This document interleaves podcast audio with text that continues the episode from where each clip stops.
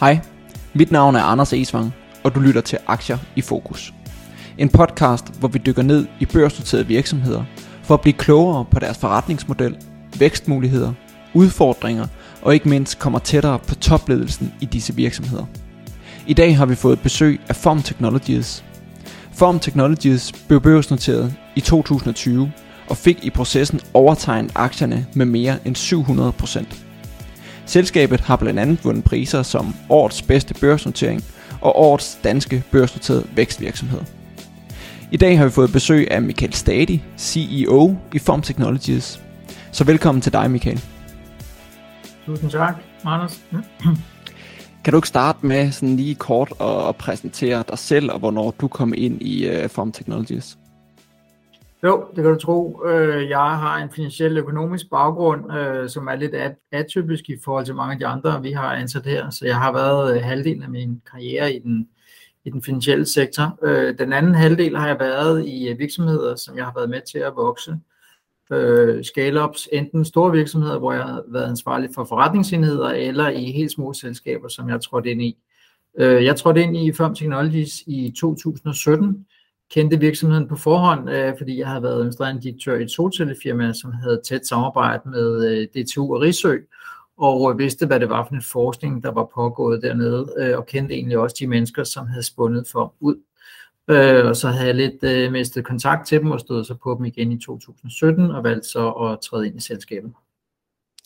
Og Form Technologies, hvad er det sådan helt praktisk, øh, kan man sige helt lavpraktisk, I laver?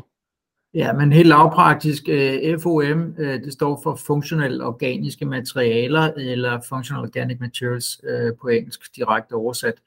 Og meget enkelt, så er det maskiner, som man bruger, når man er materialforsker, til at kunne lave meget, meget tynde lag af en eller anden form for opløsning. Så vores maskiner er lidt ligesom en printer, at den kan lave de her meget, meget ultra tynde, fine lag, øh, som man anvender, når man laver materialforskning. Så det er et fysisk produkt, det er øh, hvad hedder det, højt avancerede maskiner, som vi, øh, vi tilbyder og som vi sælger rundt omkring globalt. Og er det, kan man sige, kun selve maskinen, I laver, eller har I andre produkter rundt omkring det? Det er kun maskinen, øh, vi laver. Vi vælger ikke at gå ind i det, vi kalder applikationsområdet, altså det forskningsområde, som man forsker i, fordi vi ved ikke, hvad det er, at der bliver den den vindende øh, teknologi omkring selve forskningen. Vi har øh, nogle hovedområder, som vi fokuserer på. Det er sol, den ene del, eller alt, hvad der vedrører, hvor man trækker energi ud af solen. Vi kalder det energy harvesting, altså hvor man øh, forsøger at høste solens energi. Det kan man så gøre på en lang række forskellige områder. Og så har vi et andet område, som vi kalder øh, energy storage, altså hvor vi skal lære energi. En af dem kunne være batterier, et andet kunne være brændselceller det tredje kunne være Power to X. Øh, så de to hovedområder, det er det, vi fokuserer på. Men vi sælger som sådan kun vores maskiner, vores know-how og den teknologi, der drejer sig om at, at lave den her form for materialeforskning. Okay, super. Og hvis vi så sådan skal prøve at, kan man sige igen sådan helt lavpraktisk, har du nogle øh, specifikke use cases eller noget, som, som du kan dele, som nogle af jeres kunder bruger, øh, kan man sige, Form Technologies produkter til? Øh, hvis vi ja, for eksempel kigger på, øh, på solceller eller noget af den stil. Ja, men lige præcis, øh, og i virkeligheden, jeg er jo ikke ingeniør, øh, så derfor så bliver det et sprog, som, som alle forstår, øh, fordi at det, det synes jeg er enormt vigtigt. Der er jo et øh, kapløb øh, globalt i verden om at få sine solcellepaneler til at yde mere. Øh, det er ligesom, at man gerne have, at der er biler, der kører længere på literen og så videre. Så helt lavpraktisk, så forsøger man at få solceller til at øh, yde det maksimale i forhold til, til det, en solcelle koster. Og der er man i gang med at forske på, om der er alternativer til øh, en siliciumsolcelle, som er det, vi kender med den solcellepanel, der ligger på dit tag, eller at man koder folier, som man så kan lægge oven på de her øh, silicium solceller, med henblik på at få solcellepanelet til at, at yde noget mere. Og det er blandt andet det, som vores, øh, vores teknologi øh, anvendes til. Det kunne også være, øh, at man har en idé og en tro på, at man kan kode folier, man kan sætte på vinduer, helt almindeligt glas, som så producerer øh, strøm, når det bliver kommet på, på glassen.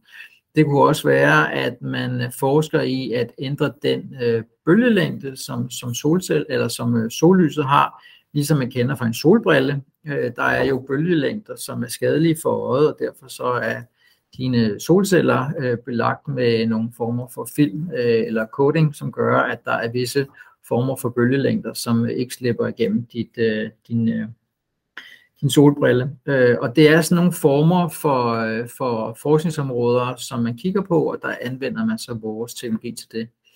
Helt analogt øh, til batterier, eller det vi kalder så energy øh, storage, altså hvor man lærer energi, der når man har et, et batteri, øh, jamen så er der en masse membraner, hvor elektronerne hopper mellem de forskellige membraner, og der giver det sig selv, at øh, jo mere ens og jo mere tyndt man kan lave de her membraner, så kan man spare noget materiale, og, øh, og dermed også måske øge kvaliteten af de her former for membraner, som man anvender. Og det er også et område, hvor at man så kan anvende, og der bliver anvendt vores øh, maskiner til at lave mere ensformige membraner, tyndere membraner, og derved spare materialer og optimere sit, sit produkt. Okay, perfekt. Og hvilke, kan man sige, kunder har I dag, hvis du kan nævne et, øh, et par af de, af de større, eller sådan uh, mest kendte, så som de fleste måske kender? Ja, Jamen, øh, vi deler vores kunder op i to øh, hovedkategorier. Øh, den første kategori, det var der, hvor det hele startede, det er det, vi kalder akademiske kunder. Og akademiske kunder, det er universiteter og forskningsinstitutioner. Det var der, det startede, og det var der 100% af vores øh, salg gik til øh, i starten. Det vi har oplevet inden for de sidste øh, 3-4 år, det har været, at vi ser flere og flere virksomheder, altså corporate, som kommer ind. Altså virksomheder, der er så store, at de har deres egen forskningsafdeling, deres egen laboratorier. Og vi vurderer nok, at i år her i 2022 har vi et øh, 50-50 split mellem de akademiske kunder og øh, de kommercielle kunder. Det er interessant, fordi at øh, Øh, de kommercielle kunder øh, investerer, uanset hvad de køber i verden, så investerer de med henblik på at få noget afkast på et eller andet tidspunkt. Og det er fordi, at de nu har vurderet, at den her teknologi er interessant til at forske for at gøre deres egne produkter bedre. Generelt kan man sige, at vi er det, vi kalder et Born Global selskab. Det har vi pralet lidt med. Øh, indtil for nylig havde vi faktisk ikke rigtig nogen kunder i Danmark, men vi har til gengæld de mest præcisfyldte, både akademiske kunder og også øh, corporates omkring i, i verden. Så det er MIT øh, og de førende universiteter rundt omkring i, i verden, som har købt vores maskiner.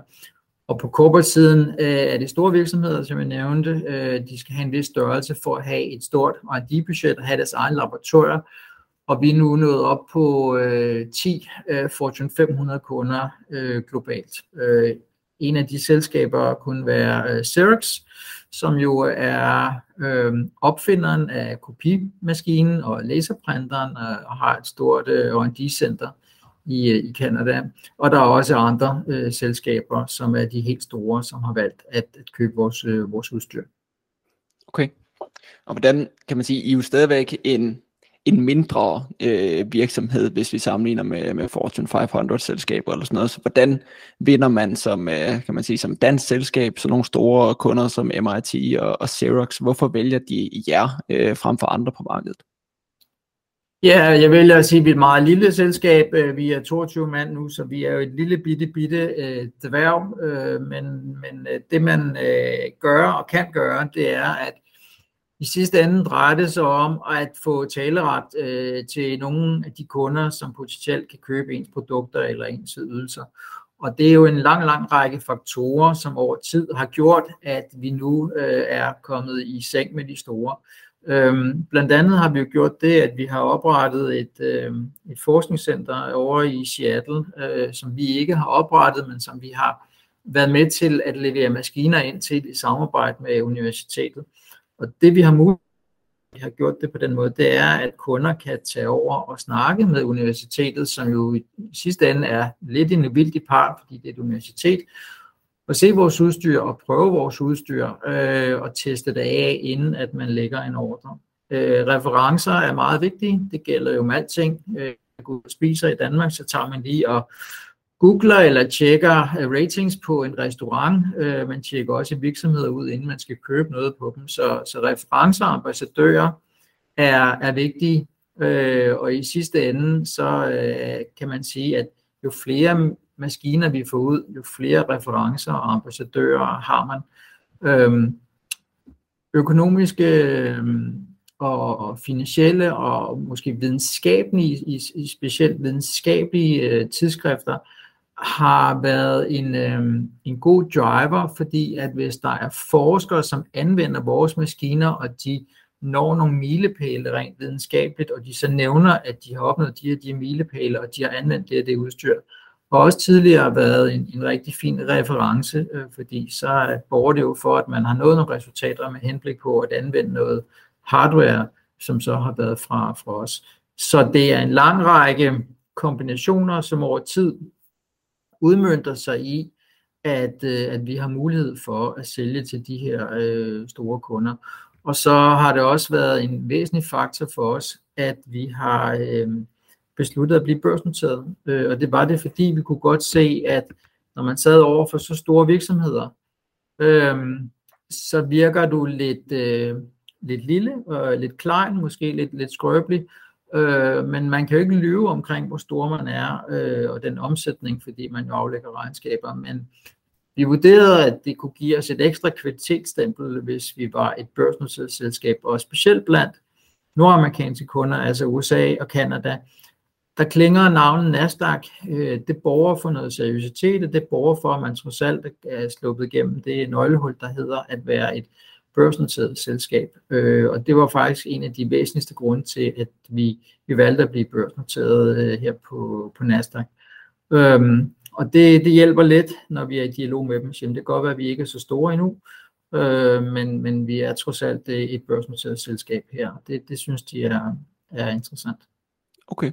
Er er det noget, I, I bruger aktivt i jeres øh, kan man sige, salg- og markedsføringsstrategi, eller er det noget, som, som selskaberne selv opdager, når de går ind og undersøger jer nærmere bagefter?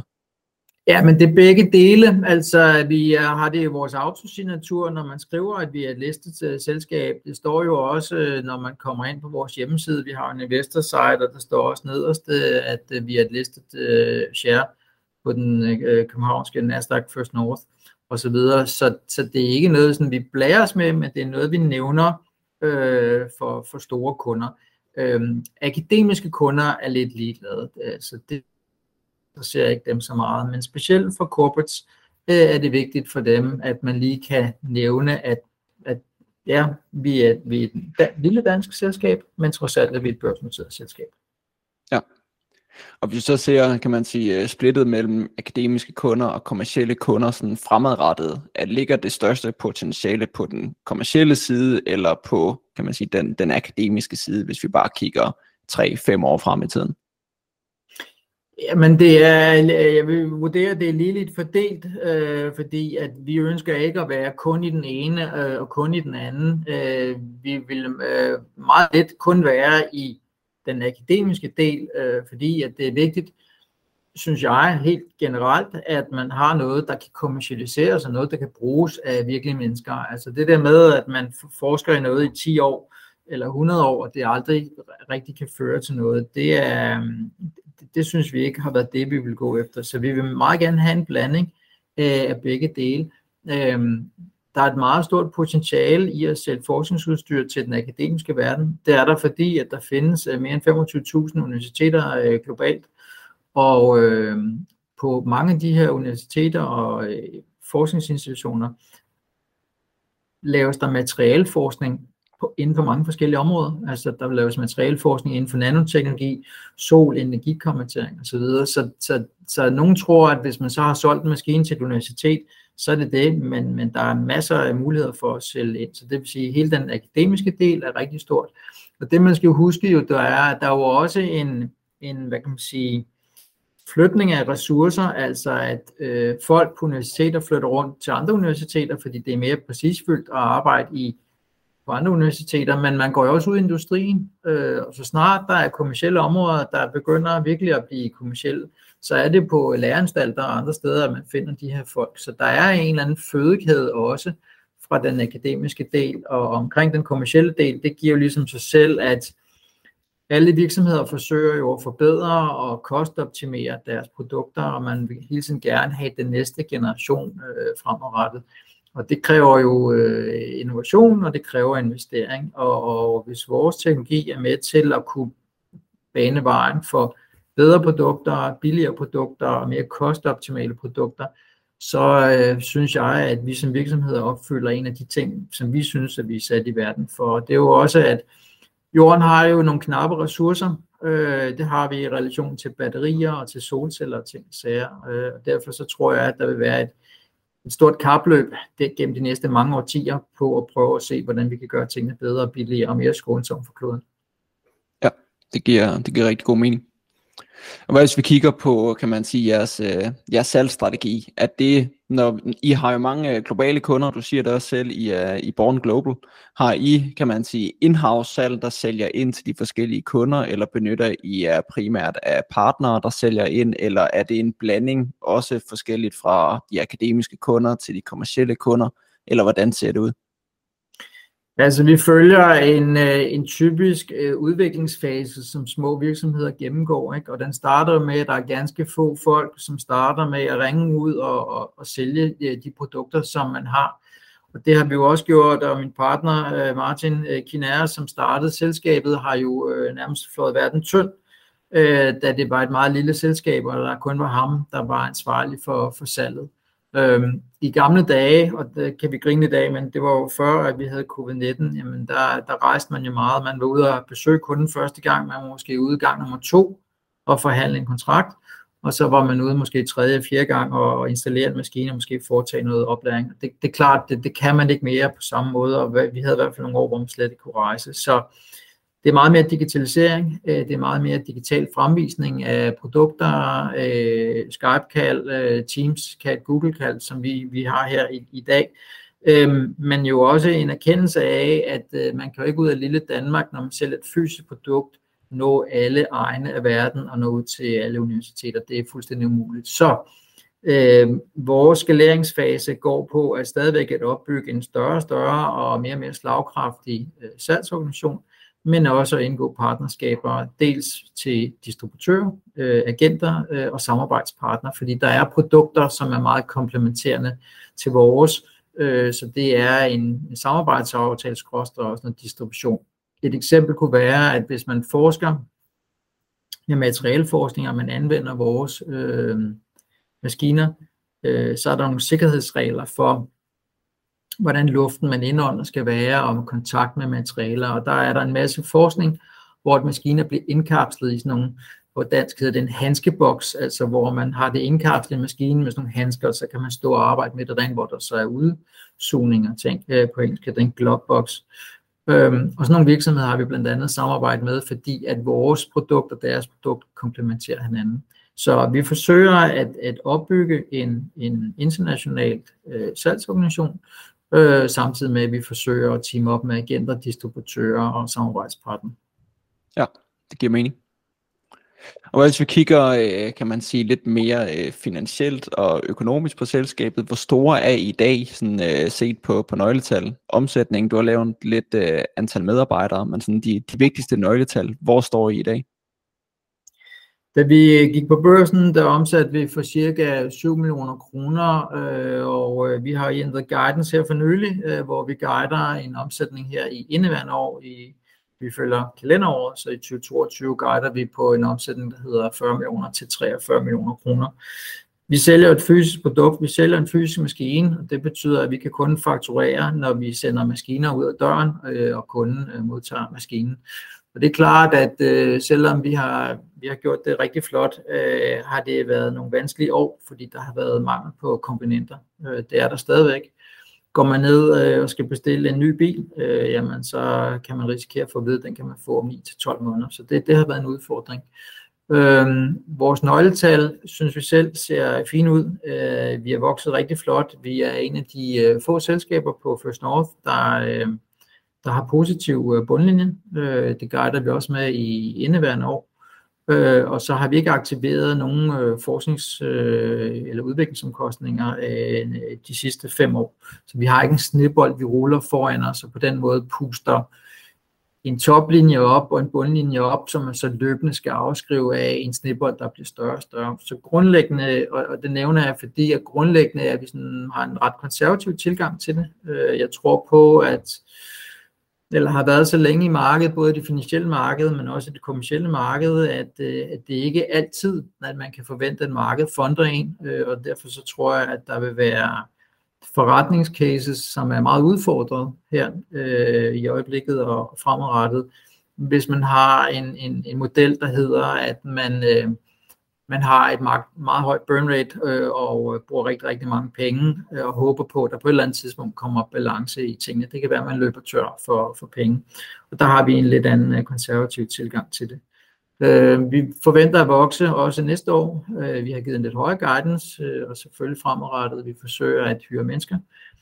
Det er svært inden for alle industrier at, øh, at finde mennesker, men, øh, men vi forsøger, og vi er i øjeblikket op på at ansætte typisk en person om måneden. Øh, det er sådan den rate, vi har vokset med her øh, fra siden sommerferien og frem til årsskiftet, og det kunne jeg godt forestille mig kommer til at holde stik øh, i løbet af 2023, give and take, lidt afhængig af, hvordan tingene kører. Ja. Når man, når man vokser så meget, som, som I gør, altså I er gået fra, fra 7 millioner til, hvad sagde du, en guidance på omkring 40-43 millioner nu. Ja. Øhm, og med et fysisk produkt, så kræver det jo ofte, at man har en, øh, kan man sige, en ret god likviditet til at kunne, kunne opbygge øh, et lager og følge med den, øh, den efterspørgsel, der er på produktet. Har I likviditet til at kunne følge med, som det ser ud nu? Ja, det har vi, Anders, og det har vi, fordi at vi har valgt at drive vores butik konservativt. Du har helt ret, at der er kræver stor likviditet i at vokse med et fysisk produkt, fordi du skal jo ofte have det produceret øh, og, og endda jo have det på hylderne. Øh, vi fornemmer i øjeblikket, at der er en øh, lige så stor interesse eller forespørgsel omkring leveringstiden, nærmest øh, mere vigtig end selve prisen i sig selv. Dermed ikke sagt, at prisen er irrelevant, det er det selvfølgelig ikke, men vi oplever klart, at vores kunder, det første de spørger på, det er, at inden vi har defineret, hvad specifikationen skal være osv., hvornår kan man levere. Øh, og det kræver, øh, at du har et meget stort kapitalberedskab. Vi har også i den sammenhæng valgt at have en meget anden tilgang end mange af de andre selskaber, der gik på børsen øh, og lå sig børsnotere. Vi gik jo ud med den laveste pre-money valuation, men faktisk også øh, tog det laveste proveny ind, som der er noget selskab, der har hævet ind min devise, eller vores devise har været, at vi vil gerne ud og, og levere nogle resultater, øh, love nogle ting, og så kan man komme tilbage og bede om flere penge, øh, hvis man har leveret ved, ved kasse 1. Og derfor så var vi ude øh, tidligere på året og tage lidt flere penge ind. Øh, ikke 50 eller 100 millioner, men lidt et beløb mere. Og øh, det kan give os noget øh, runway til, til den næste rejse, øh, fordi det kan vi se, at der, er, der har været brug for, og det har været rigtig fint for os. Så vi er meget vel øh, kapitaliseret og vil gerne vise resultater over for vores investorer, over for vores kunder og alle vores andre stakeholders, medarbejdere, samarbejdspartnere. Så, øh, så det, er, det er den måde, vi har valgt at drive det på. Ja, perfekt. Og hvis vi, hvis vi går en tak dybere ned i, øh, i regnskabstallene, jeg ved ikke, om du kan huske øh, tal i hovedet, men måske du bare sådan, øh, kan forklare os lidt omkring det. Når I, øh, når I sælger et produkt, øh, kan du så forklare lidt omkring, hvad, hvad koster et produkt, hvad, øh, hvad har I i marginer på produktet, og hvad ligger der i, kan man sige, omkostninger for jer? Ja, det var jo, men jeg kan huske, at alle taler har rimelig godt styr på den finansielle del. Det er jo ligesom der, hvor jeg kommer fra. Men altså, man kan sige grove træk, hvis vi sælger en maskine for 100 kroner, øh, så har vi variable omkostninger for cirka halvdelen, så det vil sige, det er en 50'er. Og resten går så på de øh, faste omkostninger, som vi har personale, husleje øh, og alle mulige andre ting. Øh, det er klart, at øh, når man er øh, lille, øh, og der mener jeg, at vi ikke er op og omsætte for 100 millioner plus, så er det klart, at der vil være relativt mange ting, som går til at betale alle de faste ting. Vi udvikler rigtig meget, vi bruger en meget stor del af, af vores øh, af vores cashflow til at udvikle nye maskiner, til at udvikle nye produkter, teknologi. Det er højteknologi, og øh, det er ikke pral, når man siger, at det er noget af det bedste i verden. Det vidner også den kundebase, vi har på, øh, at det er virkelig state of the art vi har finansieret alting selv. Vi er gældfri, vi skylder ikke noget nogen, vi har ikke gæld nogen som helst steder, så alt er finansieret selv. Øh, og det er klart, at de marginer, som vi håber at nå op på, det kan man ikke gøre, når man, når man er øh, der, hvor vi er nu, til, med det en mente, at vi stadigvæk øh, gerne vil være cash positiv. Men vi har en drøm om at ligge på et øh, EBITDA, altså indtjening før øh, skatter, afskrivninger og ting og sager, på en 10-15 procent, og det vil være rigtig, rigtig flot i forhold til, at det er fyldsprodukter, du leverer maskiner. Øhm, I øjeblikket ramper vi op, vi ansætter folk, vi udvider, vi udvikler nye produkter og maskiner. Det er klart, det koster lidt øh, på, på bunden, men, øh, men vi er stadig kasse positive, og vi følger de guidance, øh, som vi har. Så, men, men igen synes jeg, at det er meget vigtigt for os og for medarbejderne at vise, at man er værdiskabende i det, man laver. Altså, øh, det er jo ikke en kunst at bruge penge, det kan vi alle sammen finde ud af, øh, men det er en kunst øh, at prøve at sælge ydelser eller produkter, øh, og så gerne være værdiskabende med det, vi laver. Det, det er det, vi gerne vil prøve at vedblive med. Ja. Er det også der, hvor I investerer mest, når I kigger efter medarbejdere, eller hvad, på, på udviklingssiden, og, og blive ved med at være kan man sige, de førende på jeres område, eller hvor er det, I lige nu øh, investerer i medarbejdere hen? Øh, nej, det er det faktisk ikke, øh, fordi det er faktisk hele paletten, vi, vi kigger på. Altså i alle de, vi har de klassiske 4, 5, 6 afdelinger, som alle har. Ikke? Det er salg, og det er finans, og det er service, og det er R&D, øh, og, øh, og PR marketing, og det er inden for, for hele paletten, vi forsøger at, at rampe op det er jo det der med, at hvis du har en kæde, øh, så er det jo altid det svageste led, der knækker. Det kan ikke nytte noget, at du ramper voldsomt op i en afdeling, for at det andet så ikke skal følge med.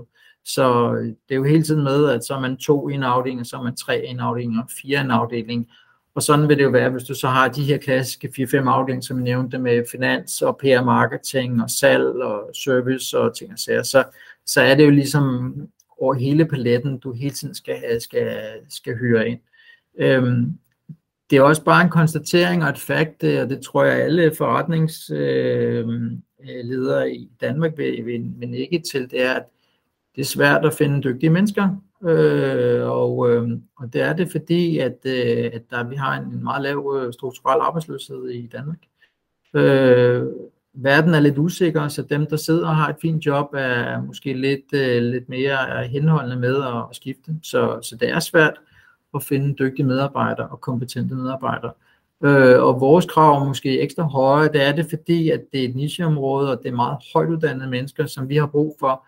Det er det fordi, at dem, der er vores kunder, er meget højt uddannede. Det er typisk øh, PhD'er, øh, så det er det niveau, vi aimer efter. Det betyder ikke, at alle af PhD'er, men i hvert fald alle dem, der sidder på den tekniske del, og på udviklingsdelen og på salgsmæssige del, skal være øh, med, med ret høj erfaring og, og høj kompetence.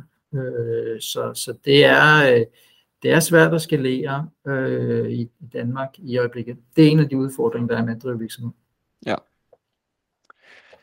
Hvordan ser konkurrencesituationen ud for, for jer? Har I, har I mange konkurrenter på markedet? Har I få konkurrenter? Har I nogle store konkurrenter, som, som I ofte møder? Eller hvordan ser det ud i jeres marked?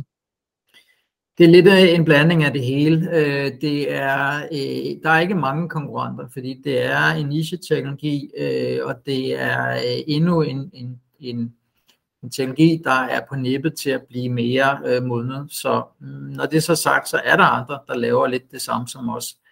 Vi har valgt med den forretningsmodel, vi har, at tilrette nogle ting. Øh, vi laver ikke kæmpestore maskiner, vi laver lidt mindre maskiner. Det har sådan lidt været vores øh, trademark.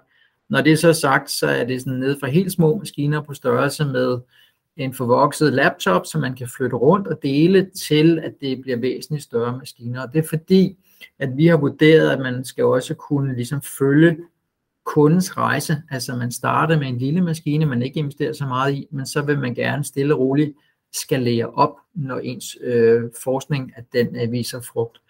Øhm, det er godt for os, vurderer vi, at der er konkurrenter derude, og det er det, fordi at vi kan ikke som lille dansk øh, virksomhed penetrere et verdensmarked øh, alene, fordi det marked simpelthen for stort til. Så ofte så skal man ikke kæmpe sig af konkurrenter, fordi det kan være med at være isbryder for en teknologi, så der er flere, der trækker på samme øh, hammel, kan man sige. Det, der er selvfølgelig vigtigt, det er, at man vokser med markedet, og måske lidt bedre end sine konkurrenter, så man komparativt gør det i hvert fald lige så godt som dem. Men man skal ikke altid øh, frygte, at der er konkurrence derude, hvis markedet er, er stort. Det er klart, hvis man lige pludselig finder ud af, at man selv ikke er konkurrencedygtig, der kommer nogle andre, der stjæler markedet for en, så er det klart, så har man en udfordring, det skal man være meget opmærksom på. Øh, jeg kan give et eksempel omkring øh, søgemaskiner, at Google var ikke det første selskab, der opfandt øh, søgemaskinen øh, og søgemaskinealgoritmer. Det var der øh, en håndfuld andre selskaber, der gjorde. Men markedet var der ikke, øh, da de kom. Det var for nyt, og det var for jomfrueligt. Og da de brændte al deres energi af, og markedet langsomt begyndte at blive modnet, så var Google en af de virksomheder, som var klar, da de virkelig tog fat. Øh, så det handler også noget gange omkring timing og være der på det rette tid og sted, og ikke bruge sine kræfter, hvis man er sådan helt alene på et marked, som skal opbygges og som er meget jomfrueligt. Vi kan se, at øh, selvfølgelig har det hjulpet, at vi er blevet lidt større og kommet lidt længere ud, men vi ser klart flere interessant forespørgseler i dag i 2022, end vi gjorde for 3-4 år siden. Og det gør vi, fordi at vi forventer, øh, at markedet er ved at blive modnet, og der er begyndt at komme nogle konkurrenter derude, hvor vi er en af de her spillere på det her marked. Øhm, og det har så gjort, at interessen er stigende, men det er stadigvæk førende folk, det vi kalder early adopters og first movers, som er begyndt at interessere sig for det her. Og det gør også, at vi føler, at der er en berettigelse, når vi så siger, at vi har kun krattet lidt i overfladen, fordi vi tror, at markedet inden for den teknologi, som vi, øh, at vi øh, præsterer i øjeblikket, at det, det er væsentligt større, og det, det håber vi så på at kunne vokse øh, sammen med markedet fremadrettet, og i hvert fald kunne, kunne vokse øh, som konkurrenter, der vil være derude og måske endda bedre. Ja. Så de største konkurrenter for jer, eller dem, som I måske øh, kan man sige, møder mest i markedet, det er nogen, der laver store maskiner, øh, hvor I laver, kan man sige, mindre maskiner, og kan så skalere det op derfra, alt efter hvad kunden ønsker. Er det ja, korrekt forstået? Sige, hvis vi siger, at der er en håndfuld op, en, en håndfuld derude i øjeblikket, jamen så vil der være nogen, der laver nogle meget store maskiner, og det er ikke der, hvor vi er. Øh, det er stadigvæk den samme teknologi, men det er nogle meget store maskiner. Og så er der nogen, der laver lidt, der minder om os. Øh, dem følger vi tæt. De følger os øh, sammen, øh, vokser ved det her marked. Og så vil der komme nogen, som, øh, som begynder at komme ind, når markedet bliver mere modent. Og det vil der altid være, fordi det er et tegn på, at hvis der er et marked, vil der også komme aktører derinde. Øh, så det er en blanding, øh, men det er måske en, en håndfuld eller to øh, aktører globalt, der, der er derude. Ja, super. Og hvis vi kigger, kigger fremad, kan man sige, nu nærmer vi os en slutning på år 2022. Øhm, hvad, øh, hvad er det, I forventer i 2023? Vi forventer, at den uh, trend, som vi har set her i 2022, at der vil være en fortsat interesse for både de akademiske kunder og for corporate kunder. Vi vil fortsat se, uh, er vi ret sikre på, en interesse for de uh, tre søjler, som er USA, Nordamerika, det er USA, Kanada, det er Europa og det er Asien øh, og så vil der være lidt øh, spredt fægtning for små øh, eller andre lande rundt omkring øh, i verden. Vi har forskellige øh, eksotiske forespørgseler. Vi har solgt en maskine til Kazakhstan, og vi har solgt en maskine til Sydafrika osv. Så, så der er andre øh, regioner, men, men øh, Nord, Nordamerika, øh, EU og, og Asien er ligesom det, det største. Og så øh, tror jeg, at vi på global plan vil se en fortsat stor øh, interesse og ønske for at forske i sol øh, og forske i øh, batterier, altså energy storage. Altså vi kan se det på, øh, på interessen for brændselceller, vi ser det inden for hele EV-delen, altså elektriske biler. Øh, vi ser det også for, at nu man sidder og arbejder på, hvordan kan vi prøve at lære den vindenergi, vi har øh, i Danmark, og, og trylle det om til brændstof, altså øh, power to x og andre ting. Så hele den her øh, energilæringsdel, øh, tror jeg bliver et fænomen, vi kommer til at følge i, altså, i årtier. Så det er ikke noget, der går væk. Så længe vi har udfordringer, og vi bruger så meget energi, som vi bruger i Danmark, så er, er øh, sol, vind, batterier, at det kommer til at blive øh, store, øh, voksne temaer de næste ja, årtier. Ja. Og hvad så hvis vi, kan man sige, nu har du selv været en lille smule inde på det, men hvad hvis vi spoler 5 eller 10 år frem i tiden? Hvor står Form Technology så på, på det tidspunkt, uden at behøve at sætte tal på det, men bare hvis du skulle, skulle tænke stort, hvor, hvor drømmer I så om at være om 5-10 år? Jamen, vi håber på, at vi kunne vokse vores øh, virksomhed her til en større virksomhed, øh, som kan lave dansk øh, eksport af højteknologi, og øh, at vi har øh, salgsorganisationer de steder, vi føler, at det er vigtigt at være øh, lokalt forankret, men at have selvfølgelig en, en, en presence her, hvor, hvor det hele startede i, i, i Danmark. Øh, jeg tror på, at øh, det her kan blive en... Øh, en teknologi, som øh, vil blive anerkendt inden for materialforskning og i udviklingen af andre teknologier, netop for at man, øh, man kan optimere de produkter, man laver, og man kan spare øh, Øh, materialer, og det, det hænger jo meget godt fat i, at der er en masse knappe ressourcer. Øh, vi ved jo også, at, øh, at Kina har de sidste 10-20 år øh, sat sig på en meget stor del af verdensherredømmet for, for råstoffer. Øh, jeg tror, det er 80 eller 85 procent for de mest fremtrædende. Og det er klart, at, at øh, det gør jo, at den vestlige verden herunder USA og Europa er nødt til at forske i, hvordan man kan, kan spare på de her knappe ressourcer. Så øh, vi tror og håber på, at øh, vi kan vedblive med at vokse til en, en større virksomhed til gavn for eksport og, og danske arbejdspladser. Det vil være det vil være den ambition, jeg har som, øh, som leder, at, at, det, at der er mulighed for den del. Og så kan det være, at man kan indgå i samarbejder med større virksomheder, øh, som er inden for materialforskning og som er andre steder i værdikæden, og så indgå samarbejder den vej rundt, ligesom at du har underleverandører til vindmølleindustrien og andre øh, cleantech-industrier, som øh, der er jo, det er jo almen kendt, at der er jo en lang underskov øh, af leverandører til, til Vestas altså og nogle af de øh, Siemens og, og så videre. Ikke? Og der kunne vi jo håbe på, at, øh, at vi kunne blive øh, underleverandører til, til hele øh, materialeforskningsdelen og, og også de virksomheder, der, der har decideret produktion. Øh, det, det, vil være, det kunne være en, en spændende rejse. Ja, super spændende.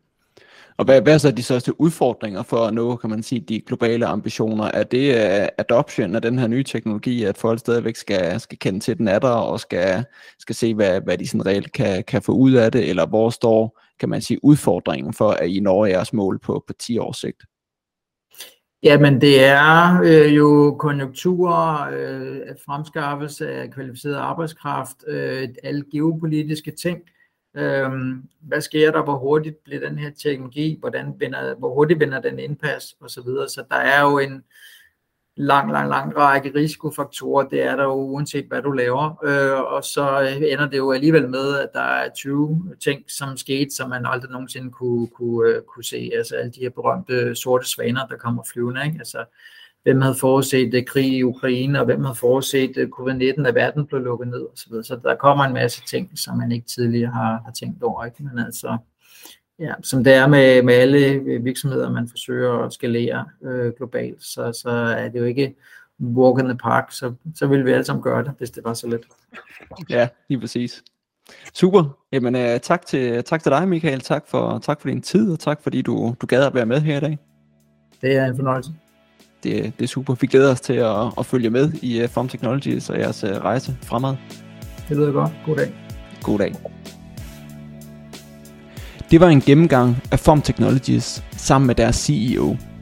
Jeg håber, du fandt det interessant. Hvis du gjorde, så husk at følge med her, når vi løbende dykker ned i nye, spændende virksomheder i alle mulige størrelser. Jeg håber, vi ses på et senere tidspunkt. Ha' en rigtig god dag, til vi høres ved igen. Hej.